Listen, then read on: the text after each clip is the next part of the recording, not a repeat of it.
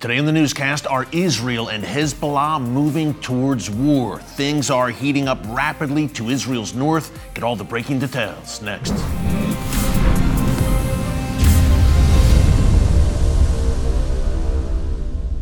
Hey folks, Erick Stakelbeck here. Welcome to the Watchman Newscast. Welcome to New York City. I am here at TBN's NYC studio filming an upcoming one-hour special called The Rise of AI, Artificial Intelligence. Folks, it's a topic on everyone's minds right now, and we dig deep into the rise of AI on this upcoming special.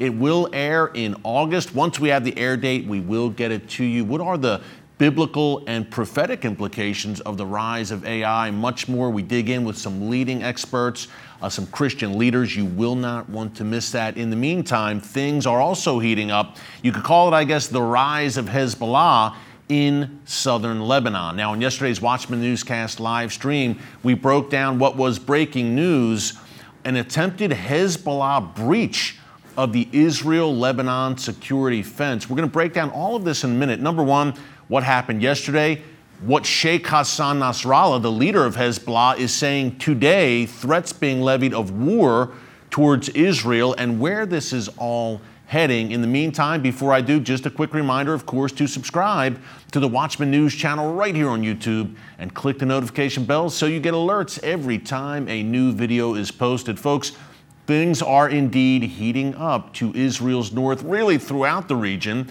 The Middle East never sleeps, as you know if you watch this newscast on a regular basis. But to the north in particular, we are seeing things move in a very alarming direction. And we've talked a bunch here in the newscast in recent months about that coming Great Northern War, which will pit Israel against Hezbollah and the Iranian regime in Lebanon and in Syria. Of course, that entire ring of fire that surrounds Israel on all sides will ignite, I believe, in the event of this Great Northern War. Yes, the trigger will be sparked to the north, but we will have Hamas and Islamic Jihad to the south in Gaza, perhaps even the Houthis to the far south in Yemen, also throwing their hats in the ring, armed to the teeth with rockets, missiles, and attack drones that they will look to unleash. But in the meantime, we'll get into that in a minute.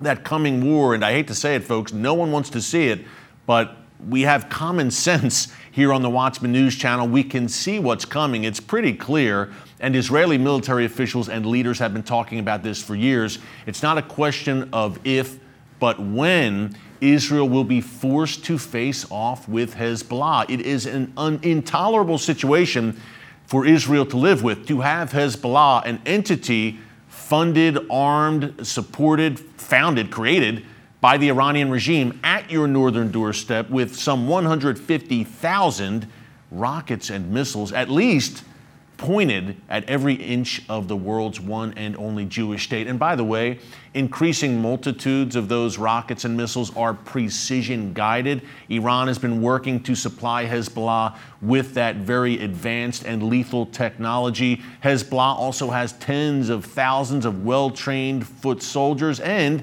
as you've seen here on the Watchman Newscast, we actually went inside and uncovered thankfully by the Israel Defense Forces, Hezbollah underground tunnel. Hezbollah has dug several of these tunnels from Lebanon underground into northern Israel. And folks, that is no coincidence. Sheikh Hassan Nasrallah, the leader of Hezbollah, has boasted that in this future war with Israel, Hezbollah will look to take territory in northern Israel, perhaps even towns in the upper Galilee.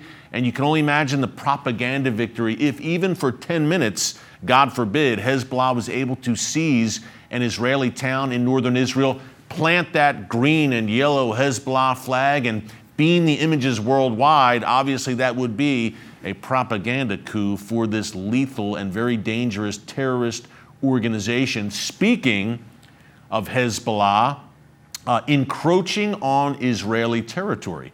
We told you a few weeks ago about this small Hezbollah outpost that has been set up on the Israeli side of the Israel-Lebanon border. Now, Hezbollah set up two tents near Mount Dov, the Sheba Farms region, near a town called Gajar in northern Israel. Again, this is Israeli territory Two tents were set up by Hezbollah with several Hezbollah members manning them.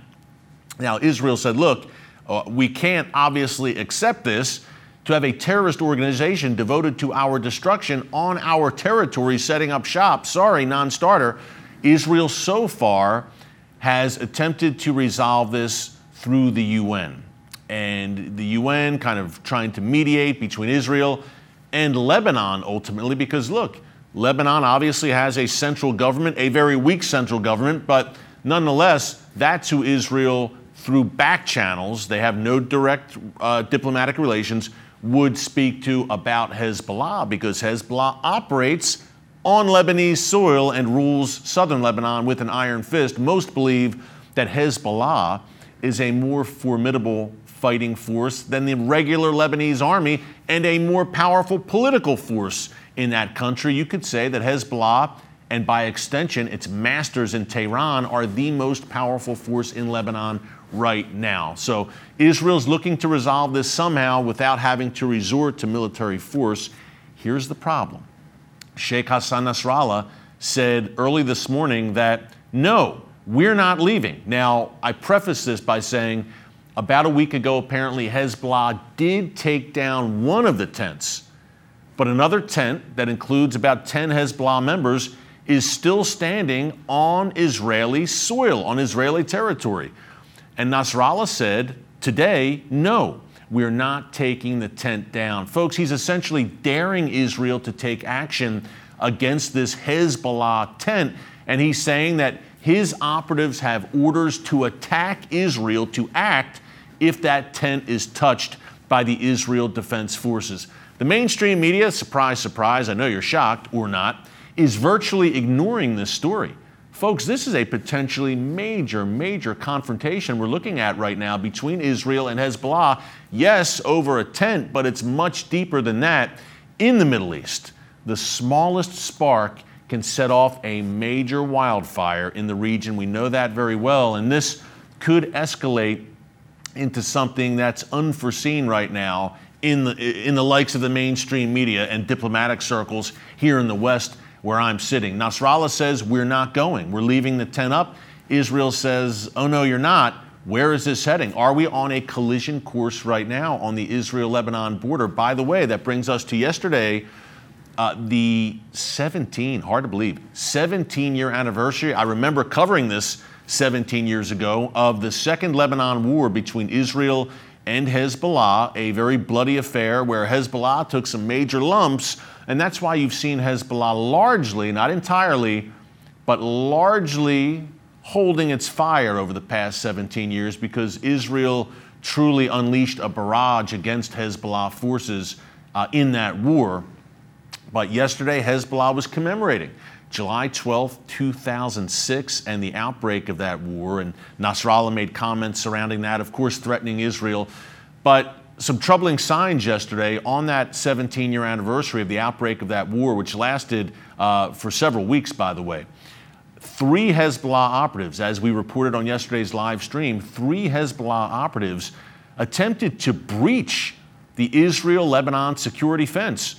Now, they were warded off, thankfully, after the Israel Defense Forces set off a non-lethal explosive device, so they fled once that went off. Who knows what they were planning to do at that fence? Secondly, near the northern Israeli town of Matula, also alongside the border, Hezbollah fighters, operatives, were setting off fireworks and setting fires all along the border.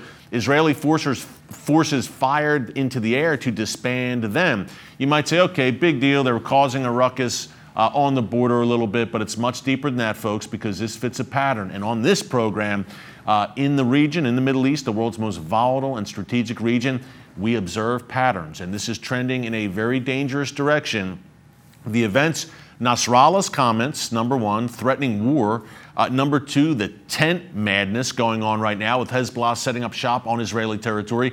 Number three, the attempts to breach the Israel-Lebanon border by Hezbollah yesterday. This all comes on the heels of some major incidents we discussed here in the newscast in the past few months. Take it back to March 2023, where a Hezbollah operative crossed the border into northern Israel and planted a bomb a large bomb, a powerful explosive device at Megiddo Junction.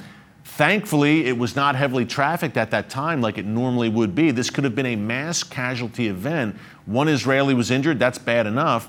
Secondly, in April, right around Passover, there were dozens of rockets launched from southern Lebanon, Hezbollah's power base. Now, Hezbollah, with, they say, plausible deniability, I call it implausible, they allowed Hamas to operate in southern Lebanon and launch those rockets. And then Hezbollah says, hey, we didn't do it. We can't control everything that happens in southern Lebanon. Well, folks, let me tell you, everything that happens in that region happens under the very watchful and supportive eye of Hezbollah. So what do we see? What's the pattern we see?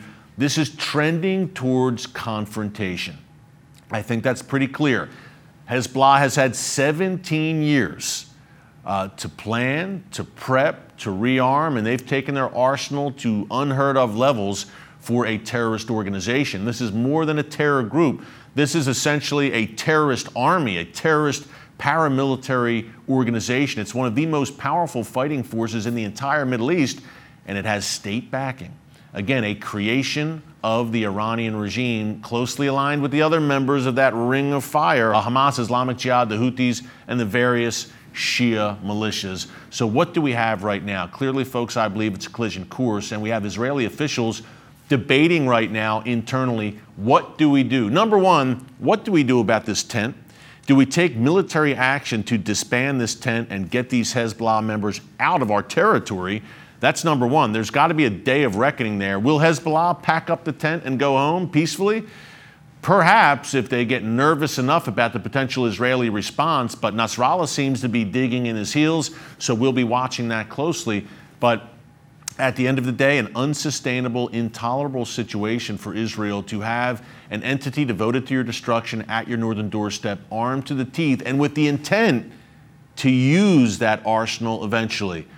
Again, folks, it's a question not of if Hezbollah and Israel will go to war, but when. No one wants to see it, but we have to be realistic about the situation. We know where this is heading. We know what Hezbollah wants and its master Iran wants. How can Israel live under such a scenario? It cannot. So we see the collision course coming. I believe it will have major prophetic implications and line things up, this great northern war, for a future conflict. I'm talking in particular about the war of Gog and Magog, which is laid out in the book of Ezekiel, chapters 38 and 39. Here's the good news as we go. God Almighty still, yes, still sits on the throne. He is the God of Israel, the God of Abraham, Isaac, and Jacob. And when it comes to his land and his people, he neither slumbers nor sleeps. Take heart. Be encouraged. Evil forces can devise their schemes, but the book of Psalms says that God watches and he laughs. So be encouraged. Hey, thanks so much for joining us here today from New York City. Until tomorrow, God bless you. And remember, never hold your peace.